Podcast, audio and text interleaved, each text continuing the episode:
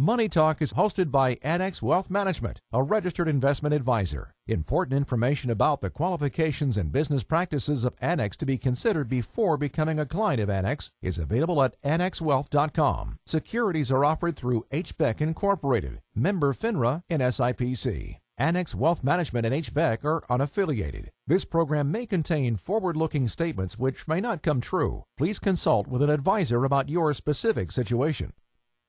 Taking the mystery out of investing with answers to your financial questions. This is Money Talk with Dave Spano and Mark Oswald from Annex Wealth Management. On WTMJ. It's Money Talk, Annex Wealth Management, WTMJ. It is all about Team Tech Trust. Start with annexwealth.com. Our number is 262 786 6363. Big show today. We're going to cover a bunch. And then a little bit later, we're going to take a break and we're going to talk about the Wisconsin 9 11 Memorial in Kewaskum. It is quite a project. Please make sure to hang out for that. That's in about 20 minutes. Also, can you become a 401k millionaire?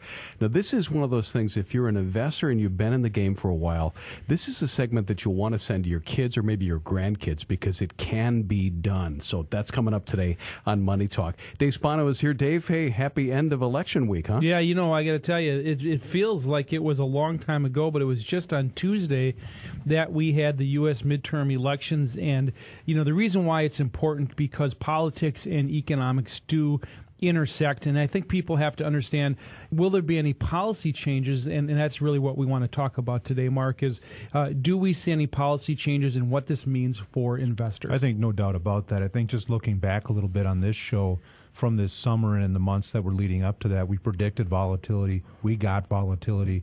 You have low volumes during the summer months. October is naturally a pretty volatile month, and then the midterm elections. All a pretty perfect storm, Derek, for some volatility in the last couple of weeks.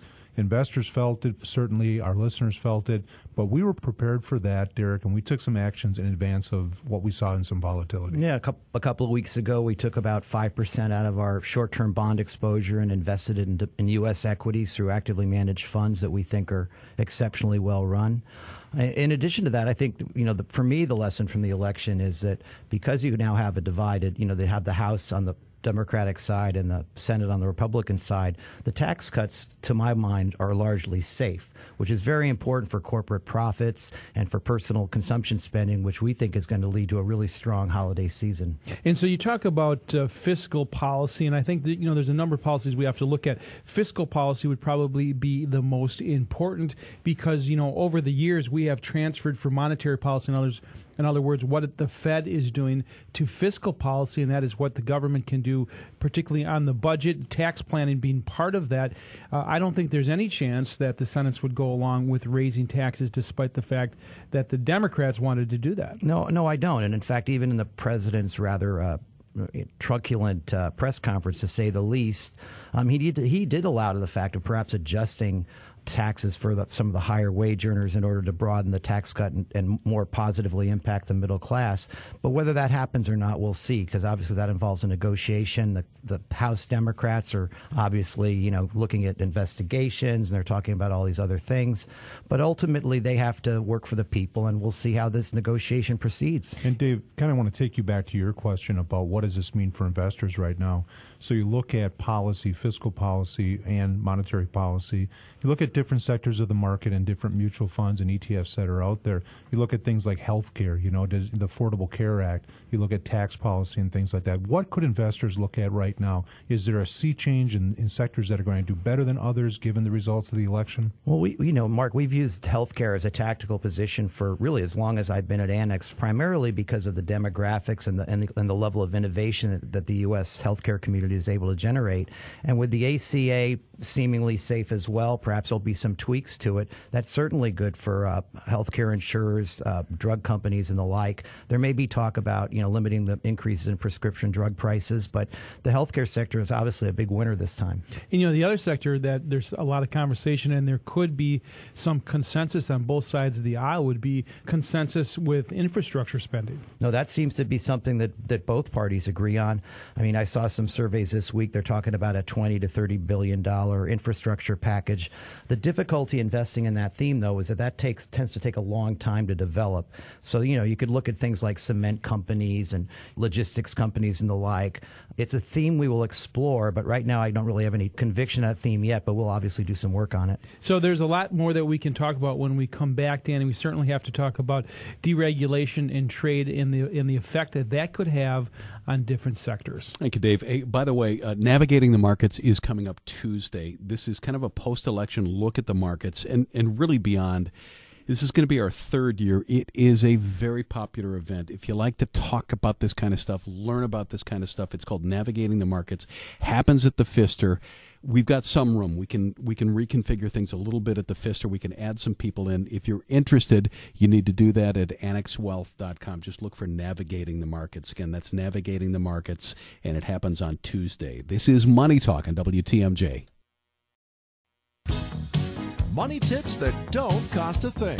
This is Money Talk with Dave Spano and Mark Oswald on WTMJ. And we are back. It's Money Talk, Annex Wealth Management, WTMJ. It is Saturday. It is November 10th. It is Team Tech Trust. That's how we roll. AnnexWealth.com. Our number is 262 786 6363. Still to come on the show, an Ask Annex segment. We're always open for those at AnnexWealth.com slash ask. One of the questions, really interesting, is there a best time of the day to buy a stock? That's on the way, but we've got more to go. Dave? Yeah, so, you know, when we went to break, Danny, we were talking about potential of ideas of where to invest based on what has happened in the political scenario. And I think that's what's important, Mark, is what do you take away from this? And we have always said, don't invest your politics. And we've seen that before. I can tell you those people who are on the far right thought that when President Obama became president that they would they would pull all their money out of the market. Well, obviously that was not the right move. There were people on the far left who said when Trump became president that they were going to pull all their money out of the market. Neither one of those were right. Fundamentals at the end of the day matter more than politics politics. And the good things is most people threaten that and never follow through on it. I mean, it, it's an ideological way of trying to respond to something that is not favorable to you. But you know, we never advise that because it's the hand that you're dealt politics is the hand that you're dealt. Fiscal policy, monetary policy, all those things are things that you have to digest and put into your portfolio. And a lot of times people then take their emotion, Derek, and they'll they'll invest their emotion because they're against what happened in the election or they're for what happened in the election. They either get overly positive or overly negative, and emotion comes into it. So individual investors sometimes fail where institutional investors do better because of the fact that we oftentimes are able to remove the emotion. Well, you know, one thing that I think is sort of an anchor to our investment committee is we always talk about this fear and greed index. Well, in two weeks before the election, the fear and greed index was down to five which meant there was a lot of fear in the marketplace, but that creates opportunities. Right now, the fear and greed index has moved up. It's a 29, still a fairly low level. And we're, you know, we're now building on another great quarter we saw 25% earnings growth for the third quarter in a row. So the S&P on a PE basis is cheaper now than it was at the beginning of the year. We now have oil prices down 20%. Well, that's a tax cut for folks. And just wait until they see their tax returns in April when they find out that that tax cut really did have an effect on their after tax income. Just go back to that fear and greed index for a little bit. I mean, we throw numbers out. It was a five, it was a 29. Put that in context of where the spectrum is. It's a zero to 100. So at a five, it's extremely fearful. Yeah, five was the lowest number we'd seen on that index in two years. And so then you look at that as being something of a contraindicator, thinking about when it's fearful to be greedy, to be putting money into the market when there's a lot of fear in the market. Well, that's absolutely right. It ebbs and flows and, and it, often driven by headlines. And as we talk about later in the day, a lot of what happens with stocks happens overnight. And what happens during the day really should be ignored because it's mostly noise and it, it just begrudges those who, who sit on, t- on CNBC all day and, and pontificate about the daily gyrations, but lose focus on what the real trends are. So let's talk about focus for a second and here we are in earnings season. Earnings season again has been really good. What are the numbers that we've seen so far? Well, 87% of the companies in the S&P 500 report, as I mentioned earlier, that average EPS growth of 25%, which is a stellar number. Uh, we're looking for 20% uh, in the fourth quarter. I mean, the key risk, something that we definitely going to be focused on as we go into 2019, though, is what's going to happen to margins. Because obviously, margins benefited from the tax cut. But you know, we're starting to see higher interest costs. We're starting to see wage growth and so on, which we believe supports our tactical position in consumer discretionary stocks.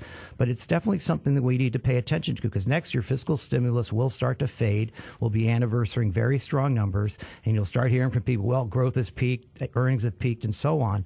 But as I said before on this show, just because it peaks doesn't mean it's not growing. It's just not growing as fast. And as long as we're building on reasonable valuations, that's a good opportunity for equity investors. And that's a really good point. So, you know, we've seen 20 plus growth quarter after quarter.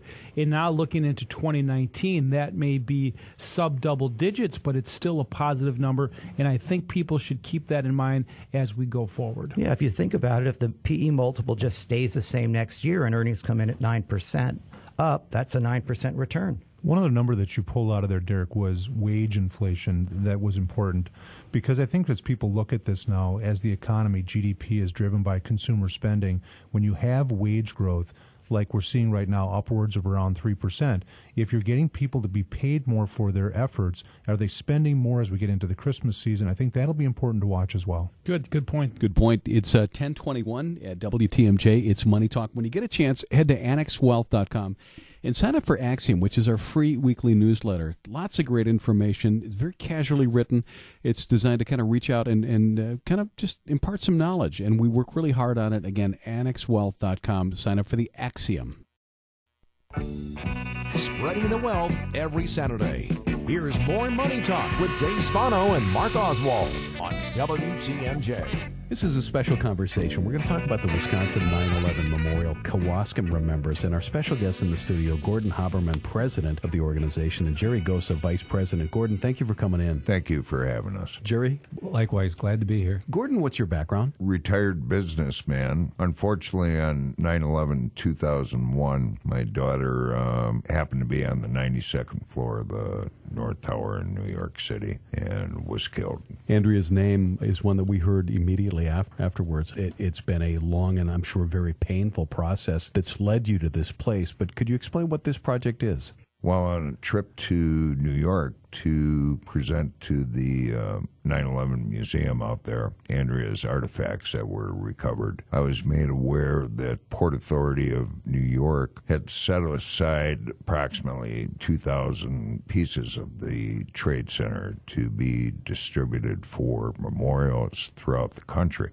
We were then given a tour of the hangar out at JFK Airport, which contained not only the pieces that they were letting out, but also all the wrecked fire engines, uh, railway cars, bike racks, impact steel, whatever is in the museum now was kept at this hangar. We were out there with the curator of the museum, a survivor of both the 93 and 2001 attacks, a welder. We were going through the rubble.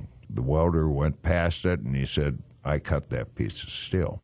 When we came home from uh, New York, I had contacted my friend here, Jerry Gosa, who is Andrea's teacher, and just wondered if there was some interest in bringing an artifact back to Kewaskum. That set in motion a whole series of things. How big is the beam?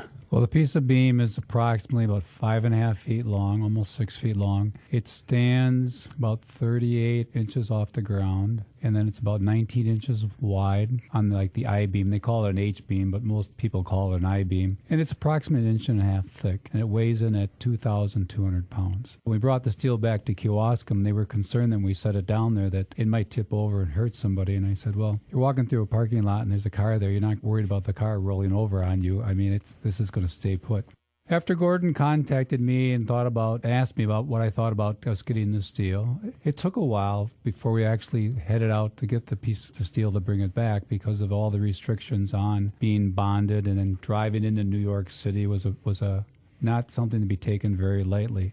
We actually had to find somebody to help us get the steel out of New York so that we wouldn't have to have these this million dollars of you know insurance that friend um, early on in the deconstruction process, I was fortunate to meet the superintendent who was taking apart the trade centers. His name is Charles Vitchers. He headed up the 6,000 man crews that were volunteers working down at the ground zero site. Him and I had become good friends, and I, I reached out to him and I said, Charlie, um, we've been awarded this piece of steel. However, uh, no one can afford the insurances to go to JFK and uh, get it. And he said, Don't worry about it. I'll get it out of there.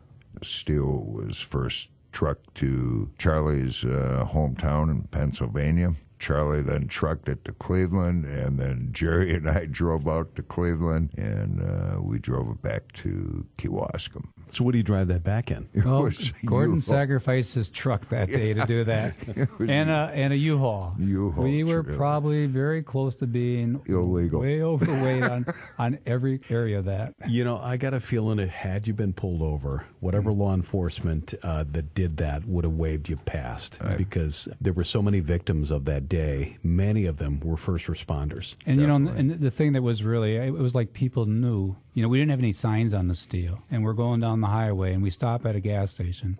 People come over and they want to take pictures. I mean, they knew what it was. You know, they ask us, "Is that what I think it is?" I go, "Yeah, it, it definitely is." So it was. Uh, I remember when Gordon first called me up then and said, "Hey, do you, do you want to? What are you doing this weekend? You want to go out and get the steel?" And it was like, "Yeah, hell yes, yes. I um, I would be honored to uh, go with you and uh, help bring the steel back to Wisconsin." So, tell me about the current status of the Wisconsin 9 11 Memorial. Kewaskum remembers. Right. The piece of steel sits right on Highway 45, just a little bit north of the intersection of Highway 45 and 28 east in, in Kewaskum, right across from Miller's Furniture Store and just past what we call the coffee corner. And it sits um, there next to two big signs that declare that this is the future home of the 9 11 Memorial, the Wisconsin 9 11 Memorial. Is there a way if, if anybody wants to help finish the project? Uh, we have a website, and there are ways to hit a button there on the website to go ahead and get information about making donations. Our web address is wisconsin911memorial.com. It's been very heartwarming to see all the donations coming in from just all these different areas in the state here, of, and the notes that people have written when they send in a check and things like that is, you know, they all remember where they were, and and they, you know, God bless you for doing this, and thank you for doing this, and what a wonderful thing that you're doing. So it's uh, very heartwarming to see the the response and the support of the, uh, you know, the citizens of the state.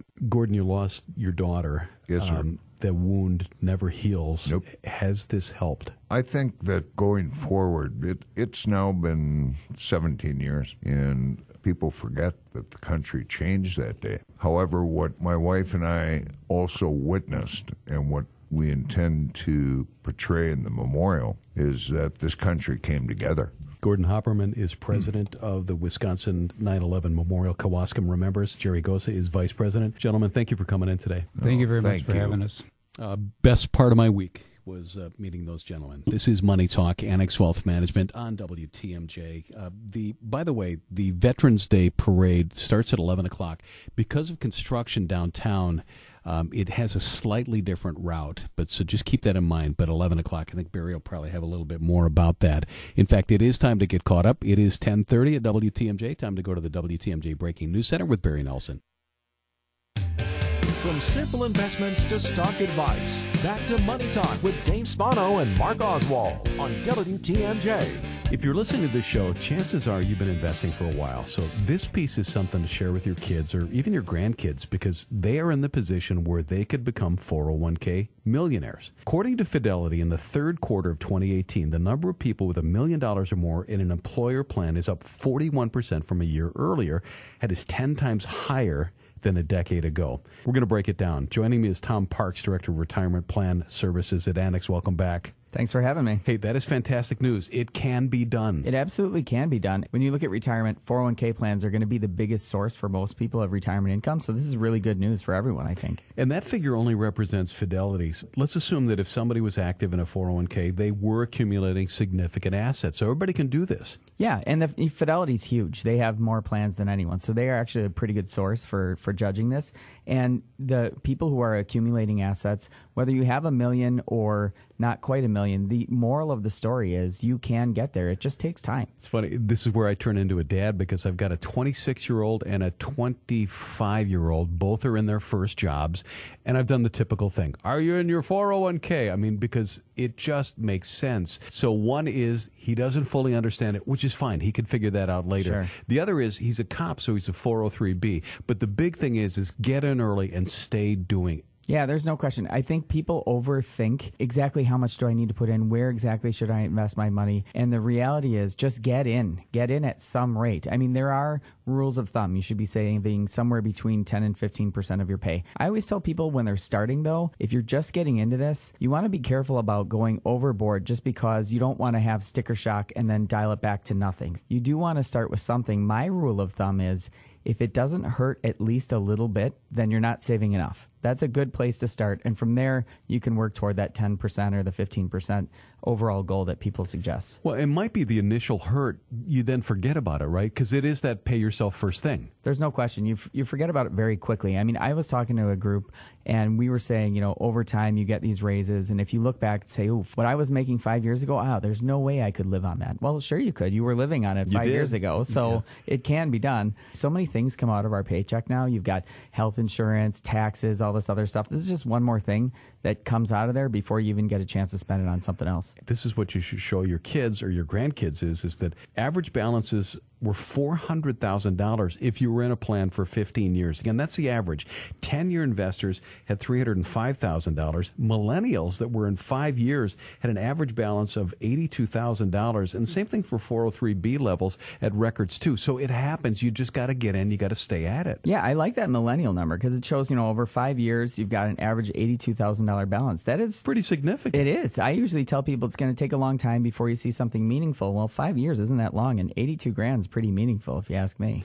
What jumped out at me for these 401k investors is number one, they stayed the course. They invested in equities. They didn't panic. They kept investing even when they did things like buying homes or having children. They used the power of the match. And then they saved at or beyond 15%. That's still tough. That's a big reach, but do at least at least to the match. You always say that. Right. And even if you don't have a match, people say, well, I'm not going to bother with the 401k because I don't have a match. What are your alternatives then? Is what I always ask those people. Are you so you're not going to save in this? That means you're going to save somewhere else, right? And then where else are you going to save? Even if your company does not match your contribution, chances are you're getting the buying power of a huge group of people. Your 401k is still probably the best place to start. A, it's the easiest thing. You decide how much you want, it comes out of your paycheck. You don't need to go set up an account and fill out all this paperwork like you do with an individual account. But the other thing is, it's consistent, it's very easy to do.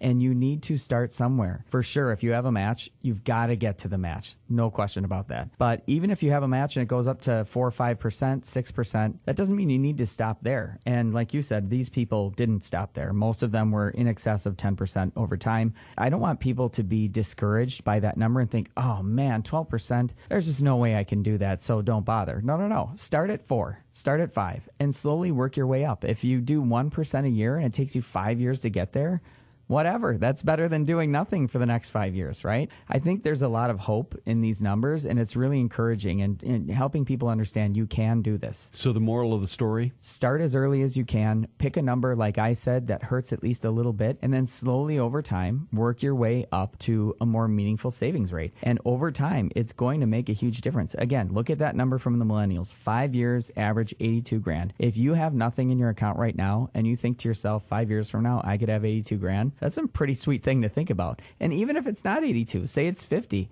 Well, that's 50 grand more than you had five years before. So this stuff does take time. You got to, it's a little bit of a patience game, but over time, the numbers I think are very hard to argue with. if you're an employer interested in 401k plan, that's what you do. The big thing that we do differently from most of our peers is we engage very heavily with plan participants. So the employees, we try to get them into this because we look at this kind of stuff that you and I are talking about right now every day. And we see that it is possible. And we love to see people who we've been working with for five, six, seven years say, Hey, I'm so glad you got me into this, right? So that's a big thing. If you don't have a plan and you're trying to figure out what to do, as we approach the end of the year, there are some regulatory requirements that you got to be careful about in starting and how much you're going to be able to do. We help people try to figure that stuff out all the time. It's different for every employer. It's good to have a, a professional resource who can help you sort it all out. Our director of retirement plan services at Annex is Tom Parks. Thanks for coming. Thanks for having me. Watch your investments grow with Money Talk with Dave Spano and Mark Oswald on WTMJ. It's Money Talk, Annex Wealth Management on WTMJ, where it's about team, tech, and trust. Our website, annexwealth.com. Our number, 262 786 6363. It's time for Ask Annex. Mark Oswald and Derek Felsky hanging out. Got a couple for you. You ready? I'm looking ready. straight at you, Derek. Okay, I'm ready. All right, our first one comes from Peter. Is there a better time during the day to buy stock? I've heard that toward the end of the trading day is better, but why? Well, that's that's actually a really good question. But one thing I've found just studying this recently was if you actually bought the S and P 500 at the opening every day and sold it at the close, this year you would have lost about nine percent. However, if you bought the S&P at the close and sold at the open, you would have made 9%. So what that tells me is trading during the day is very treacherous. What, what we typically do at Annex is we hold off on, on trading individual stocks and even ETFs until, you know, the first hour is over. The first hour tends to be more volatile, more directionless, but the real smart money comes in at the close. He's looking right at me, volatile, directionless, because I bought right at the beginning and I get spanked for some reason. I think you're volatile. I'm directionless. one Something like that. Let's take another question. Michael asks, I know I should rebalance my portfolio, but how often? I know quarterly isn't a good idea anymore. And, you know, I was raised, or I was, you know, early in, when I was a young pup, my mutual fund company always said, well, it's the end of the quarter. It's time to rebalance. Well, uh, you know, a lot of people historically, money managers and investment houses have used the calendar to trigger rebalancing signs. So you got to the end of the year, let's rebalance. Got to the end of the quarter, let's rebalance. We think it can be more intuitive than that, Derek. You know, and so in our investment committee, we're always looking at opportunities for us to rebalance. Right, we're, we're looking for deviations between asset classes or stock performance. And the, I think the other reason a lot of advisors rebalance based on the calendar is so they can fit it into their tea time schedules. Well, that's uh, that's true as well. And the other thing that goes with it is this concept of window dressing. And don't be lost on that because a lot of mutual fund managers will rebalance their portfolios at the end of a quarter to put names in the portfolio that did well during the quarter that they didn't own. And that's just another way of kind of trying to gussy up your portfolio at the end of the quarter. Don't be fooled by that. Ask Annex. Here's one from Thomas. Would there be any benefit consolidating investment accounts to one wealth management organization, knowing that one is a brokerage account with only blue chip stocks of Amazon, Apple, and Microsoft? Is there such a thing? Well, there there can be. I mean, I've seen accounts like that. I mean, the, the way I look at it is, in order for us to, to really evaluate the total risk tolerance of the client, what their objectives are, what their exposures are, and, and remember, we're trying to manage risk here first, not return. You got to look at the whole picture because, for example, I might choose to add a, an active mutual fund that is loaded up with the very stocks they own individually, and that's not diversifying their exposure at all. Well, so I draw the distinction between accounts and households. When you look at should you put your money into a single account with a single strategy, that's different than looking at a single house like an investment firm that has multiple accounts with different strategies that maybe work well together. Here's the question I really want to get to, and I, I think because it's sort of in my situation with two young sons who have their first job and are beginning to invest. Jerry asks, My daughter has her first post college job. I'm urging her to start investing. However, is she buying at the top? Well, my I have a daughter Claire who lives in Los Angeles. She's in a fairly similar position. What I've told her over and over again is I want her to take 15% of her after-tax income and invest it at the same time she gets her paycheck. Preferably have it deducted. That way she learns to budget while at the same time saving and she's dollar cost averaging because she'll buy more when the market's low and and buy less when the market's high. Well, first of all, congratulations, Jerry, for encouraging your child to do that because it's a really healthy way to begin to build for your retirement. And when you're a young person just turning out, don't worry about highs of the markets and lows of the market. Your biggest asset is time. And the time that you're in the market is the most valuable tool. So put money away every other Friday and let it grow. You know, I've got two sons, like you have two sons, do, Mark, yeah. and I am just such a dad sometimes because I'm I'm questioning them all the time. I talked earlier in the show to Tom about this, but are you involved in it? And and they have no idea what they're in, but at least they're in something. They're probably got put in a target date fund. Well, what's really nice right now is a lot of plans, the fiduciaries of a lot of plans, the employers themselves have taken the time to look at asset selection a lot differently than they did 10 or 15 or 20 years ago. You can build a really nice portfolio in most 401k plans, and we help our clients do that. There you go. AnnexWealth.com slash ask. We get a lot of questions. We try to get to them all either on the radio show or uh, directly back to you. So you can do that at AnnexWealth.com.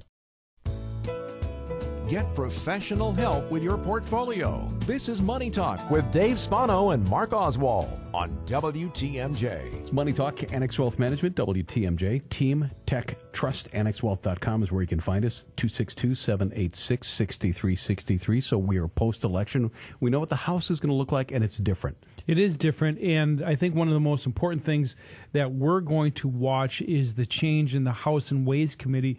Uh, that chairperson will be Maxine Waters, and she is from California and has talked a lot about a standardized conduct of care. Uh, and as you know, Mark, we have been talking about this forever that there should be a change in the standard of care, but it should not be standardized across all advisors. Well, there's a problem. I mean, this problem roots itself back to the Dodd Frank regulation in 2008, and then, of course, President Obama and uh, the labor secretary at that time, Thomas Perez, Thomas Perez, and and trying to put together a standardized fiduciary standard of care for investment advisors that covered everybody. But let me just jump in right there because he is ahead of the DNCC now, and so Yeah. that is his job. What when he left as as the head of the DOL, he has become now the head of the DNCC. So I do think there's going to be a push by the Democrats to talk about this again. Isn't it amazing? I mean, how long this has been going on? Because we're now entering 2019, and Dodd Frank was in 2008. So 11 years we've been having this conversation about a standard of care, and there's no more clarity to me today than there was in 2008. and let's explain what the changes are. So the standard of care has always been that you had salespeople, you had people that were stockbrokers, insurance agents, people who sell mutual funds, and they had this suitability standard of care. In other words, at the time of the sale, the investment that they were trying to sell to you had to be suitable for you based on what they knew about you and what they knew about the product. That duty then ended as soon as you, the paperwork was dry. So the alternate to that has been the fiduciary standard of care. The fiduciary standard of care, as most of our listeners know, is an ongoing and forever relationship of care, which is that you have to act at all times in the best interest of the client and you have to disclose and manage conflicts of interest. So what they try to do is say everybody should be a fiduciary. What what people outside the belt line sometimes in Washington don't realize is that in places like Milwaukee and Chicago and in the Midwest, there's all kinds of different financial firms that are out there. They focus so much on Wall Street that they forget that people who work with financial advisors here in our communities are sometimes people who work for brokerage firms, sometimes they're insurance agents, and sometimes they're real registered investment advisors that are fiduciaries. To paint them all with the same brush is really difficult for the consumer to understand who is who. If an advisor is an advisor is an advisor, regardless of the standard of care that they owe to the client, then how does the client know? How do they decide who they want to work with? So I think that this is potentially a half a step backwards again.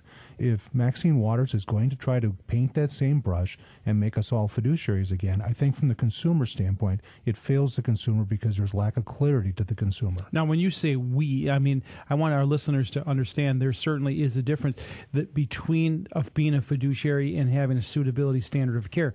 Annex is a fiduciary. Annex is a fiduciary, and, and the easiest way, and I, people have heard me say this now for years, is when you're looking at trying to make the decision about who you want to work with or who you want to continue to work with, is having the conversation. This is a fair question, folks. It's a fair question to go to the person and say, "Are you a fiduciary?" And a lot of times you're going to get yes. And, and the verbal yes is different than the written yes. For us, we always felt it was important to put it in writing for our clients. So our contract, paragraph one, starts with We are a fiduciary. Let's get it out of the way. Let's say this is the relationship that we're going to have. We are going to be a fiduciary to you in this relationship. As a fiduciary, we owe you the following obligations. That's a fair relationship. And, and it's not so much a contract as it is an agreement. In other words, we agree to treat you in this capacity. You're agreeing to be treated in this capacity. People who operate under the suitability standard or people that are called hybrids or dual registrants, those people are going to try to hide behind the fiduciary name while acting under the fiduciary standard. And that's where the problem really lies in this regulation. Can the marketing guy jump in here real quick? Because I know how we, as marketers, would probably twist that. But marketers will say, of course we operate in your best interest. Of course we would. That's the problem. Well, and you know, when you ask people, when you go out on the street and you say, is your advisor a fiduciary? Is your fi- advisor acting in your best interest? Some 80% of people who respond to those surveys say yes, when in fact, the people who are non fiduciaries far outpass the people who are really fiduciaries to the tune of about 8 to 1.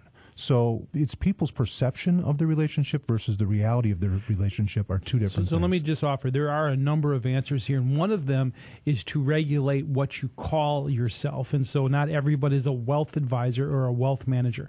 That's one. A second, and you alluded to it, is some type of fiduciary oath that talks about transparency and good faith and loyalty. Have them sign that, and we do that with our documents. We certainly do, and and, and this has been well intentioned regulation from the beginning. I think it's well intended. It just has been mismanaged, and and unfortunately has has caused more confusion with consumers than it has provided clarity. Mark Oswald, uh, Dave Spano. That is it for Money Talk this week. Annex Wealth Management. Start at annexwealth.com. Advice and opinions expressed during Money Talk are solely that of the hosts or guests of Annex Wealth Management and not WTMJ Radio or Good Karma Brands Milwaukee, LLC.